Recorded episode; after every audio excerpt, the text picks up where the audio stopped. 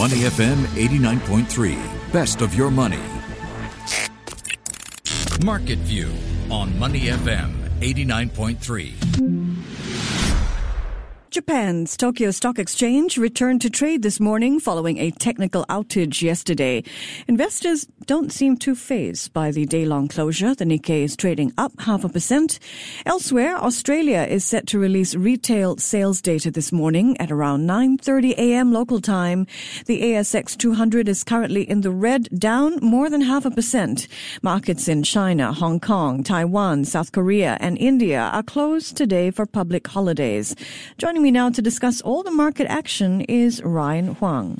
Plans for the weekend, Ryan? TGIF, Michelle. Yes, we will be heading to USS. Hopefully, it stays sunny for the rest of the day. How exciting! Clambering yeah. around. Because it's Children's Day, so the schools are closed. So I have to figure out something to do. All right, well, enjoy yourself and take lots of snaps. The Tokyo Stock Exchange and several of its affiliates elsewhere in Japan, including in Sapporo, Nagoya, and Fukuoka, had to close yesterday because of a technical failure. Trading in thousands of companies was affected. Now, the exchanges are open again today. I have two questions for you, Ryan. First up, do we know yet what caused the failure? Could it have been foul play? Okay, three questions. What impact is the shutdown having on the exchange's reputation? Okay, let's take the question first. What caused it? Mm. And what we have in terms of details is apparently um, they were trying to switch to a backup, and somehow along the way, it, that that didn't happen. So there was a bit of malfunction. So the backup systems didn't kick in when they were supposed to, and it just crashed for the entire day. So this was the worst outage in history. So the last time uh, we had something of a malfunction was sometime in 2005, and that was only half a day. And they have ruled out any foul play, at least for now. Uh, no, so no similar accusations of uh, DDoS or mm. distributed denial of service attacks. That happened to New Zealand. So there were some concerns initially, but they have ruled that out.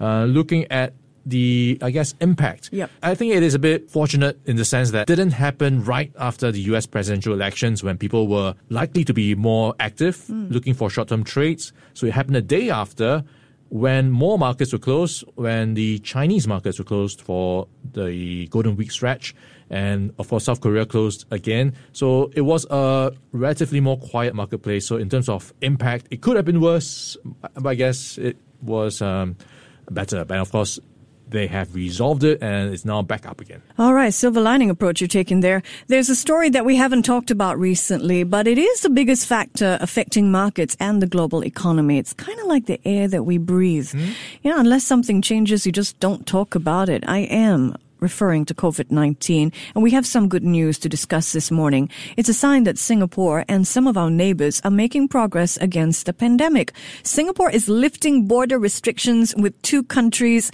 Who are they and what changes can we expect? So stand by for potential tourists from Australia and Vietnam, but Australia minus the state of Victoria uh, because that is still a hotspot. So people coming through from those places still have to go through an uh, quarantine uh, for now, but that is uh, uh, when they return home. So there is still a bit of trouble or trouble they have to experience, not going to be back to normal in terms of a holiday experience. So they can come here, but when they go back to Australia, they will need to be quarantined when they go home. So they might or might not like that idea. So we'll see if that is something they'll take up. All right. Listen, I have a game for you. It's called eye popping numbers. I'm going to give you a number and you tell us why it is or is not eye popping. Are you ready? Let's go. 1.26 million. Okay, that is the price of a flat at the pinnacle, at least going by the latest transaction. And this is for a um, flat that is around 107 square meters. Five room flat, yeah. Five room flat and mm. that is around the 43rd to 45th story, so wow. rather high. Mm, beautiful view. The Business Times ran a story today about how property sales seem to be at a disconnect with the general economy. What do you think about that? Okay, that is interesting because we hear about job losses and pay cuts, but the property market is still pushing on. So, as soon as people could view those flats physically. Yeah, so what's going on, right? So yeah. it's a bit of a head scratcher in mm. that sense. So maybe there is still some momentum in the property market, and maybe there are pockets of people who are still able to afford it. Those are not affected as much. back to our game. Our next eye popping number is 20,000. 20,000, that is the number of workers at Amazon who tested positive for COVID 19. Gosh. So that I guess in context, if you look at Amazon's population of its workforce, they Uh-huh. have 1.3 million. So in percentage terms, that is around 1.5%. And Amazon is kind of downplaying it, saying Yep. That is not as much as the general population in terms of percentage. Again, silver lining approach. Amazon also making headlines here in Singapore. It's going to take over three floors of Citigroup's office space at Asia Square Tower 1. Amazon's move comes as some of its Chinese competitors, you know, Tencent, Alibaba, ByteDance, they're also expanding their presence here as they make Singapore their regional hub. All right, final question for you this morning. Ryan, the Straits Times Index rallied yesterday. It climbed 1.3% to regain the 2500 level for the first time in a fortnight, actually. It closed at 2500.74 to be exact. So how's it doing this morning? And is the STI likely to find support at that 2500 point level? Yeah, quite encouraging to see it back above 2500 and we are now seeing it continue to extend yesterday's gains of now in the green by 0.1%. So it snapped a two-day losing streak yesterday and now it's on its way to a two-day winning streak. And looking at some of the top movers, I think worth tracking, uh, Sembcorp Marine has been quite active in recent days because of all the talk about potential merger of Keppel Offshore Marine, and it was uh, trading higher yesterday at 5.5% in the green at 15.4 cents.